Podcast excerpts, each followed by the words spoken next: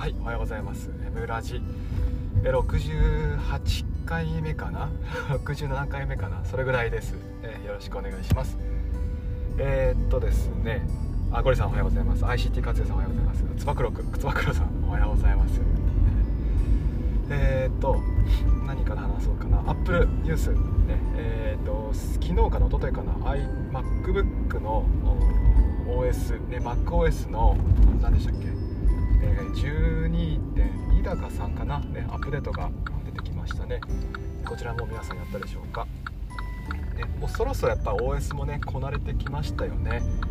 これまでは以前は、ね、例えばあちょっと待ってください。今ちょっと待ってください。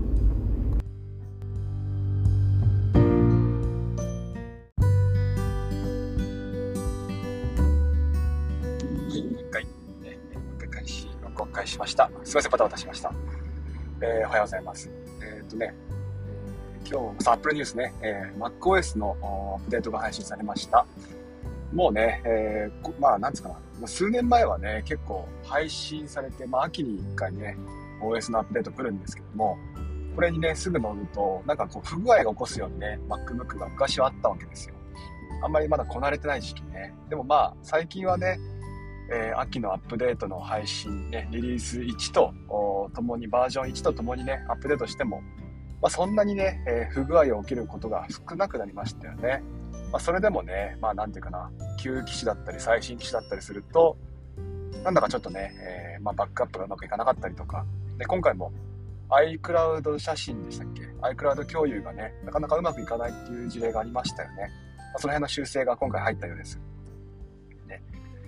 えっ、ー、と、まあでも、最近はね、もうベータ版でいろんな人がね、たくさんの人たちがベータ版参加してくれて、そこでフィードバックくれているので、結構ね、もうアップデートバージョン1.0の時点からね、完成度高いですよね。まあ、だからまあそうですね、半年ぐらい様子見た時も僕もありましたけども、まあ、最近はずっとマイクオフで喋ってましたね。すいませんでした。あ、いや、ん？これ今どっちだ？なんか皆さん聞こえてます？今ね、私の、こっちで聞こえてますか？あ、これで聞こえてますね、多分。ちょっとすいません。もし誰か聞こえたら反応してもらっていいですか？うんとね、マイクのね、なんでしょうね、えー、スペースの様子がね、ちょっとおかしいんですよ。あれ？スペースの様子がってやつですよ。あの、てんてんてんてんって、進化するやつ。今聞こえてるんですかね？あ、聞こえた聞こえた聞こえた。あ、すいませんすいません。あ、だいぶでもあれですかね。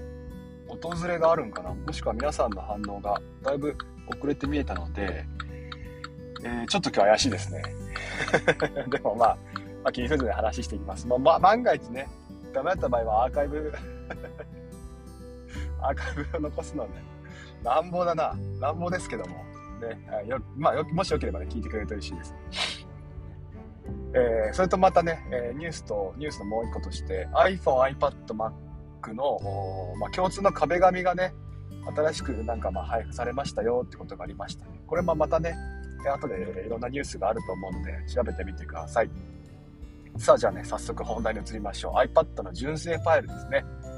2022年は手放す1年として、いろんなことをね、手放していこうと思っています。で、もちろんね、身の回り、リアルな世界でも、物を減らしていったりとか、あるいはね、えー、まあ、インターネット上でもですね、ブログを手放してみたりとか、ね、えー、そんな風にして、まあ、手放して空いた先でね、何かつかめればいいかななんて思ってやっています。で、iPad、ね、Apple 製品においてはですね、ちょっとまあ、あの、サードパーティー製のアプリを手放して、え純正アプリに回帰していこうというふうにね、勝手にちょっと縛りを設けています。で、えー、まあ、1月はですね、えー、大好きだった GoodNotes をね、手放して、GoodNotes 手放して、純正ファイルに置き換えてみると、まあね、どんなことが見えるかななんて思ってやっています。まあ、この取り組みがね、おそらくあの学校でね、ギガ端末として iPad が配布された学校においても、結構ね、その GoodNotes とかね、サードパーティー入れられませんよというところが多いと思うので、え純正アプリだけでね、何か仕事をしていくと、参考になる点があるんじゃないかななんて思ってね、えー、やってみ1年間やってみようかなと思っています。さて、その純正アプリなんですけども、純正ファイルアプリ、ね、えー、まあ、1個ファイルでいきますか。ファイルで使ってるんですが、そうですね。あの、不自由をもう感じなくなりましたね。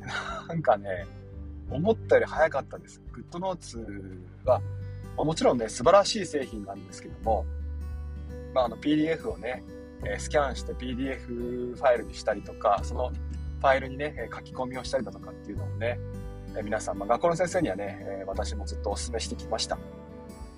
で、それを純正ファイルにしたら、ももちろん GoodNotes はね、何度も言うように優秀なんですよ。ね、GoodNotes でしかできないこともたくさんありますけども、まあ、純正ファイルでもですね、PDF スキャンしたり書き込みしたりっていうのはね、もう十分できるってことが、この1ヶ月間でよく分かりました。画質とかはね、えー、まあ、GoodNotes の方が上だったりとか、あるいはね、えタイトルをね、勝手につけてくれるっていうのもね、えー、GoodNotes の方が優秀だったりします。ただ、まあ、PDF スキャン、ね、そして管理、まあ、書き込み、この程度であればね、純正ファイルで完結してしまうなというのがね、私の印象です。また、そうですね、えっ、ー、と、例えばですけども、まあ、純正ファイルでも書き込みができます。で、ペンの種類は、まあ、普通の、なんていうかな、あの、グッドノーツで使うようなペン、ね、えー、と、あとはね、鉛筆が使えて、消しゴムゴムが使えてって形ですかね。あと多分、色塗り、色塗りもできるじゃんマーカーだ。マーカーができますね。キーノートのような、なんていうかな、こう、丸で囲んだ部分を一瞬でね、色塗りしてくれるっていう機能はありませんよね。えー、まあでもまあ、使わないかなという感じです。お絵描きするにはちょっと、純正パレットまだ弱いですね。お絵描きっていう用途はない。弱いと思ってください。そこに向けてね、まあ、特化した、お絵描きについてはもうそ特化したね、アプリを使った方がいいかなと思ってます。ね。えー、まあでも学校行きますよね、朝行くとね。えー、まあなぜかね、その昨日のね、えー、定時退勤ですか。まあ定時で退勤できないか。退勤時にはね、えー、まっさらにした机の上になぜかプリントの山ができてるっていうね。もう学校あるあるですよね。七不思議ですよね。お前らいつ仕事したんだっていう。金曜の夜にね、えー、片付けたはずが、月曜の朝になったらね、いっぱいあるっていう。やめてくれよって 思ってますけど。まあ、あのね、皆さんお疲れ様ですと思ってますよ。でそのね、えー、プリントがね、学校行くとありますよね。それをまあ片っ端からスキャンしていく。で、スキャンについてはもうファイルね、開いて、長押しして、ね、書類用スキャンがありますから、書類をスキャンする。ね、で、放っておくと、まあ、カメラが機能して、えー、まあ、プリントの上にね、カメラをこう、プリント映すと、あとはまあ自動的にね、えー、紙をプリントを認識してスキャンしてくる。そんな機能がもうついてますね。で、まあ、タイトルはね、自分でつける必要がありますけども、まあ、これはね、日付を入力したりするときもあるし、あるいは、ま教科書っていうふうにね、入力するときもあるし、まあ、職員会議、え、資料、要項、行事の要項、ねえ、運動会、合唱、コンクール、そういったものをね、タイトルでつけておけば、まあ、後から検索もできますしね、そんなに不自由ないかなと思います。えまたですね、えー、純正ファイルは、あのまあ、なんですか、日付でのソートができますよね。え左上、ね、メニューバー見てもらうと、最近使ったファイルって出てきますから、ね、最近使った書類かな。そちら見てもらえばね、えー、まあ、なんていうかな、時系列で使った順番に並べてくれますから、まあ、それを見ることが多いですかね。あの、パレードの法則って皆さんご存知ですかね。えー、自分が使うね、8割の書類は、まあ、全体の2割でしかないっていうことですね。まあ、自分がよく見る、ね、プリント、書類、ね、PDF 資料、データ、こういったもののほとんどはですね、えー、まあ、100あるうちの20、ね、前半部分しか使いませんよ。まあ、そんなワンで、えー、まあ、なんていうかな、ファイルで、フォルダーでね、えー、分けていくというよりも、もう時系列でね、えー、相当しちゃった方がね、個人での運用においてはね、使いやすいですよっていう話なんです。で僕もそれをもう、えー、いいななんて思ってるので、まあ、基本的にはね、フォルダー関連、でも Windows もそうですけども、ファイルについてはね、もうほとんどね、フォルダー階層での、なんつうかな、分類はしないで、えー、まあ、ファイルでね、そのままこう、ボコボコ並べていって、時系列で、えー、保存していくと。相当かけるという形ですかね。えそんな様子してます。もしね、ファイル、まあ、フォルダーもね、便利な部分あるんでしょうけども、結構ね、時系列でも十分、ね、快適に運用できるなってことがあるので、もしあれだったら試してみてください。で、え純正ファイルのいいところはですね、え例えばまあ私の場合は、まあ、学校ってファイルを作ってるんですね。で、えー、そのファイルに全て、学校の用途を全て持って入れてます。もう全然あの、職員会議の資料、行事の要項、あれ学年のね、えー、様子をまとめたメモとか、全部それはですね、ファイルに入っています。まあ、もちろん個人情報とかはね、セキュリティについてはね、注意してますよ。で、えっ、ー、と、まあ、一つのファイルに、フォルダーにね、えー、全てのファイルを入れてることによって何が起きるかっていうと、まあ、このファイルを見ればね、フォルダーだ、フォルダーを見れば、全て完結するというんです。で、例えば純正ファイルに授業で使うキーノートとか、あるいは学級通信用のページ図、そして、えー、何でしょうね、まあ、PDF ですね。いろんな PDF 資料をね、全部フォルダーに入れると、なんていうかな、その、そのフォルダーで管理ができるんですよ。どういうことかというと、ファイルをタップしますよね。で、 Keynoteファイルもそこに入ってるので、 Keynoteファイルタップするんですよ。そうすると、ファイルアプリから Keynoteが起動するんです。わかりますかね？だから、えー、あとはねあ、学級通信書こうかなと思ったら、フォルダー開いて、学級通信、作りかけの学級通信にポンタップすると、ページ図が開きます。で何が言いたいかっていうと、いろんなアプリの玄関にこのファイルがなるんですよね。すごくそれがね、いいななんて思いました。もちろんね、えー、いいんですよ。アプリを開いて、ね、えー、授業をしますってなったら、キーノート使いますっていう時に、キーノートタップして、キーノートの中の、何ですか、フォルダーファイルアプリをね、えー、まあ、ファイルを見て、開いてもいいんですけども、まあ、学校っていうね、ファイルから開けるっていうのはね、結構便利なんですよね。なかなかね、またね、伝えづらいことではあるかもしれませんけども、まあ、とりあえずファイルを開けばいいっていうね、えー、玄関としての役割があるっていうのは、すごく便利だなと思いました。であとはですね、まあ、さっき言ったキーノートですね。私、あの、キーノートを学校の授業でよく使うんですけども、このキーノートね、何でしょうね、えーと、学校っていうフォルダーを開くと、そこには、ね、PDF 資料とかもあるんですよ。で、えー、イメージとしてはね、PDF 資料がバーっとあって、キーノートもそこに時系列順並んであっていう様子です。だから、えー、昨日使った PDF3 枚、1、2、3で、その隣に授業で使ったキーノート。でその隣にまた PDF 資料が1、2、3、4、5枚。で、前日の授業で使ったキーノートがそこに、その次に配置されてるっていう様子なんですね。そうすると、ここにはですね、PDF とキーノートとページ図とか、いろんなね、ナンバーズとか、いろんなファイルが、えー、表示されているんですけども、Keynoteからファイルを経由してみると、 Keynoteファイルだけが光って見える状態です。わかりますかね？で、それがね、ものすごく便利なんですよ。 Keynoteで管理した時って、私の場合はですよ、 Keynoteファイルがずらっと並んだんですよね。そうするとね、ちょっと探すんですよ。あれ、昨日使った授業で使ったなってなんだっけなとか、えー、今日授業するのは、おとといあのクラスでやった授業なんだけども、おとといのね、あのファイルどれだっけなって、ちょ、ちょっとです、一瞬ですけども、探す手間があるんですね。で、それが、間間にね、PDF 資料が入ることによってね、すごく、なんていうんですか、時系列で、えー、あ、この辺にあったはずだっていうのね、パッてわかるんですよね。余分なものが入ってることによって、ちょっと見やすくなってるっていう、そういう様子なんですね。まあ意外、面白いななんて自分では思ったんですけども、意外だなと思って、余計なものがあるに、あることによって、キーノートファイルがね、ちょっとこう、離れて表示されてるので、えタイトルなんかも見やすくなったりして、あこれはいいななんて思いましたね。で、人ってね、結構なんていうかな、物の場所とか、あるいはね、時系列っていうのを結構覚えてるんですよね。だから、あこのいついつや使ったファイルってなんとなくね、イメージできるんですね。ピンポイントは難しいんですよ。えー、あのファイルいつ使いつ使ったっけな何月何に使ったっけなっていうのは、ちょっと思い出すのは難しいんですけども、あの時期に使ったあのファイルっていうのはね、すごくこう、脳の中にね、まあ、インプットされてるんです。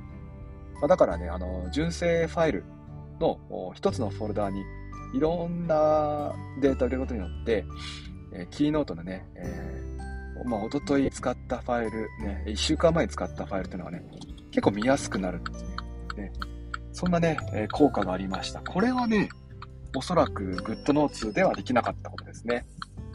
あの、GoodNotes どうしてもね、PDF だけで管理してきますから、そこにね、当然キーノートとか、えー、ワード、エクセル、そういったものは管理できませんよね。えー、だから、まあ、純正アプリならではのね、活用なんだなと、とは思いました。あとはそうですね、えっ、とね、まあ、主要なところでいけば、Google ドライブですかね。えー、まあ学校の Windows マシンと iPad はね、まあ、なかなか互換性がないですよね。フォイル、あ、フォイル？なんだ、ファイルね。ファイルのね、えー、なんつうか、行き来って難しいじゃないですか。そういう時に、私の場合はまあ Google ドライブにとりあえずね、入れられるものは入れておきます。えー、Windows からも Google ドライブ開けますから、ね、学校の職員室の PC で、まあ、作成したワード資料とか、ね、Excel 資料っていうのは、まあ、Google ドライブにポンって入れちゃいますよね。で、この Google ドライブが、ね、天馬さん教えてもらったんですけども、え、純正ファイルでも連携します。純正ファイルの中に Google ドライブを表示することができるんですよ。そこそこタップしてもらうと Google ドライブのファイルがね、並びますから、すごくそれが便利なんですよね。で、私の場合はもうた、だとにかく Windows で、えー、ファイルを使うときにはもう Google ドライブにガンガンガン入れてしまって、で、入れたらですね、それを資料を、iPad で開きます。で、開くときに、あ、これはこの後どうせ書き込みするなってものについてはね、ファイルの方に移しちゃいます。純正ファイルの中に Google ドライブと iCloud ファイルがあるんですよ。で、Google ドライブに入れたものっていうのは、結局 Google ドライブから一回出す必要があるんですね。一回出して、えー、iCloud ファイルの方にしまっておくと。で、iCloud の方に入れてしまえば、あとはね、いろんな Apple 製品からもね、えー、出し入れができたり、あるいは書き込みができますから、この辺がね、すごく便利だなぁなんて思いました。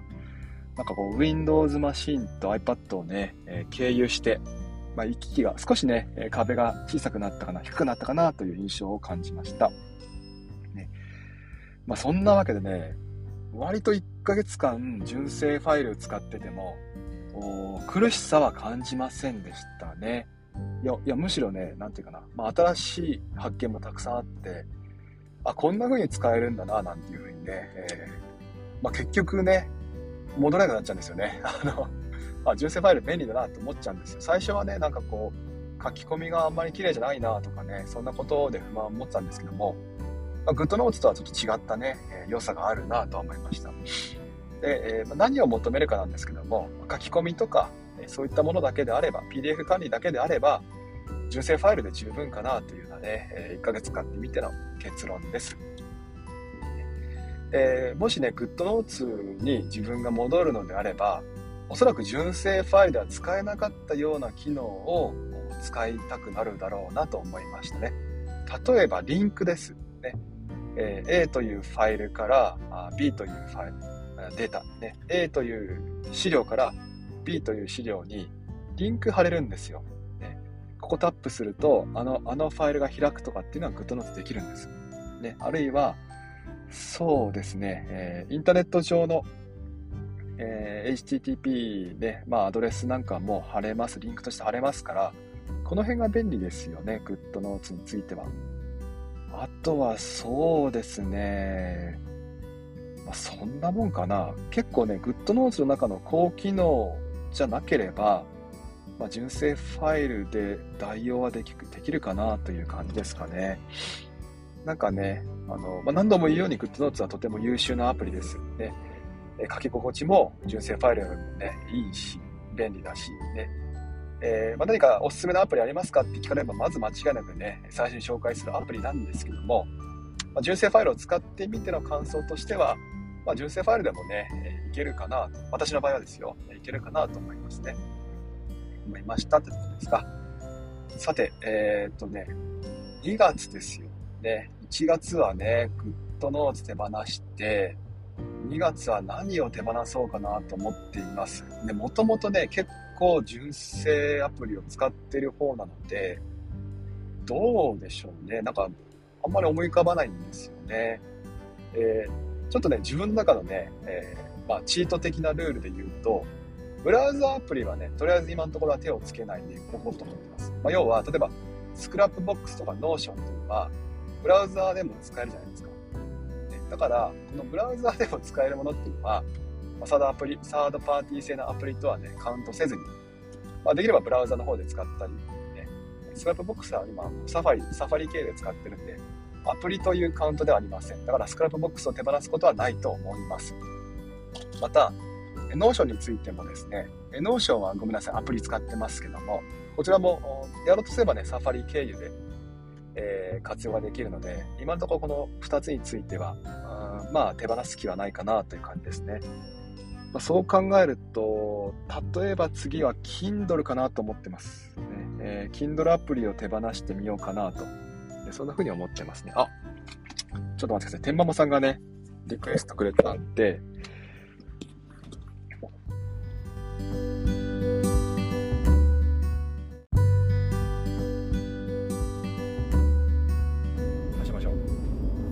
はいはい。じゃあね、えー、ちょっと待ってください。天ママさんちょっと待ってくださいね。これ OK かな。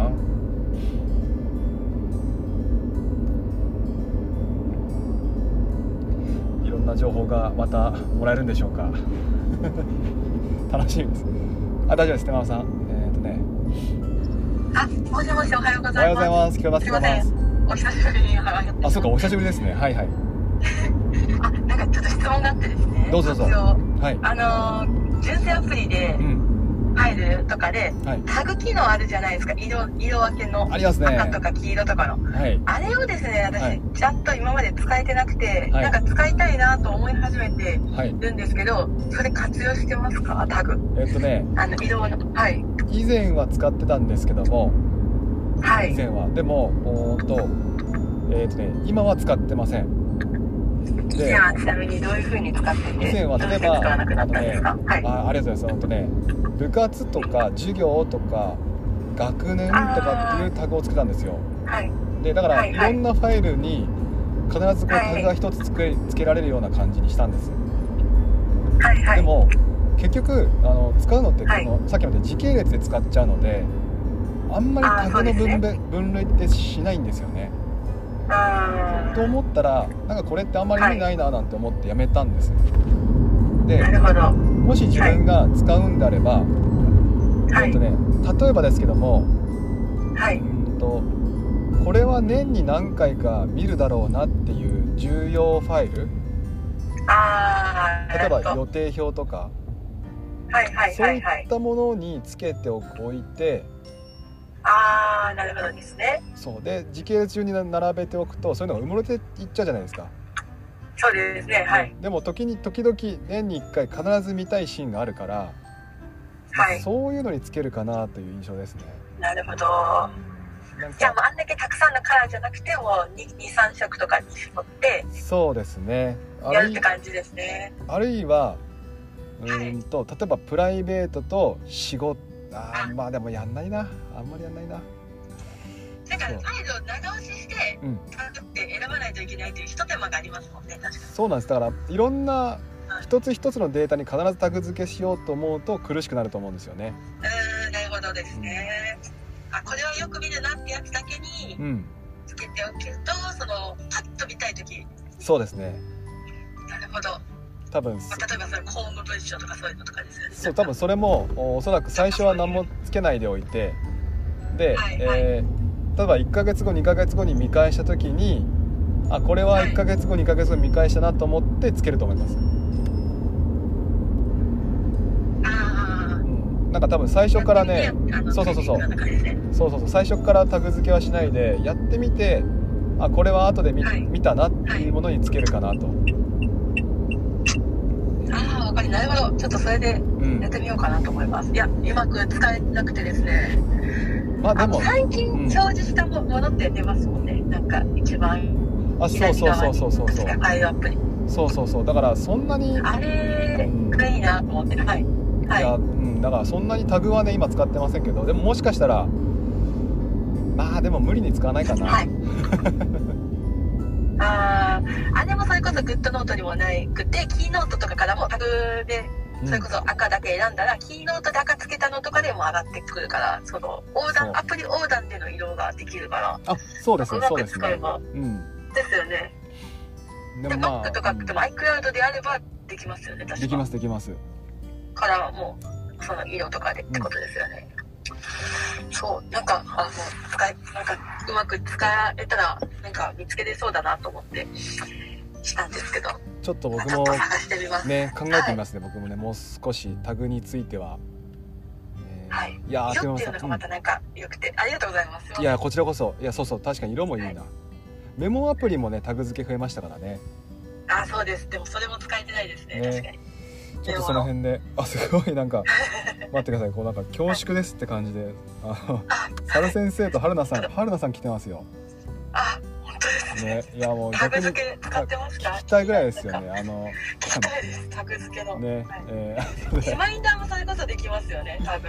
リマインダーもでも結局タグあんま使わなくなっ使わない。で、あ、た使ってないですよね。ねちょっと用途が思い浮かばずにリマインダーでも。そう、まあ、結局メモアプリでまあでもタグ使わないな。やっぱり結局あんまり使わないんだよな。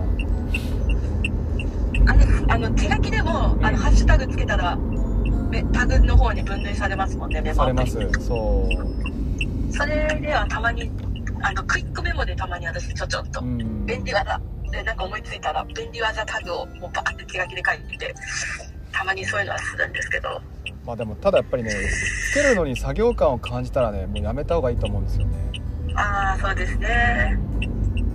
だからまあワンタップ。そそうただのワンタップなんですけどねまあでもつけなくワンタップ、色を選ぶっていう作業がありますもんね。うんつけなくても時間順にもうその相当時間の相当だけで十分、えーデータとか活用できて、まあ、あるいはね時々使いたくなったら検索すればいいわけですし。そうですね。うん。もう少しはその、検索機能ももう早くて、うん、そうなんですよね。だから結構多分タグって串刺し的なものがあるといいと思うんですよ。ああ、えっと。よく見るっていうんですね、さっき言われてあった。そう。まあでもその串刺し検索っていうのがなかなか自分はまだ活用が見えてないので、まあ、ちょっとねえーちょっとあの、はい。僕も調べてみようと思いま探す。あ、はい、ええ。ちょっと聞きたいですね、本当。いろんな人が そうですどうね。使ってるか。えーあんまりこ私もちゃんと、私も自身も使ってなくて、使ってる人あんまり見たことなくて、うん、まあ、いろんな。でもあの、まあ、あえてね名前出すんであればここにいる春菜さんの旦那さんのゴリラさん、はい。あの使いなんだっけな。えっ、とね使いこなすんじゃなくて使うことを楽しむってことの方が大事なんじゃないのって話を以前されてたんで。ねまあ、あんまりいろんな機能があるんでねその通りですあのこの機能使わなくちゃ使いこなさなきゃと思うよりは、まあ、自分が使っててね、気持ちいいレベルで楽しいレベルでい。いかなっていう気もするので、確かに。もう使えないのがあったとしても、うん、もうある程度使えますもんね、なんか。そうですね。iPad 語彙力がすいません、あれ。かなと思いました、ね、ああ、ありがとうまあちょっと、ございます。うんあの2月は何を手放そうか考えながら 残りの1ヶ月1月かはい過。ごして過ごしてみようと思うので、えーもしよければまたね、えーいろいろ質問してください。あ、ありがとうございまはい、いやした。こちらこそありがとうございました。あ、すいません、あじゃあ、見ていきます。はい、はい、いってらっしゃい。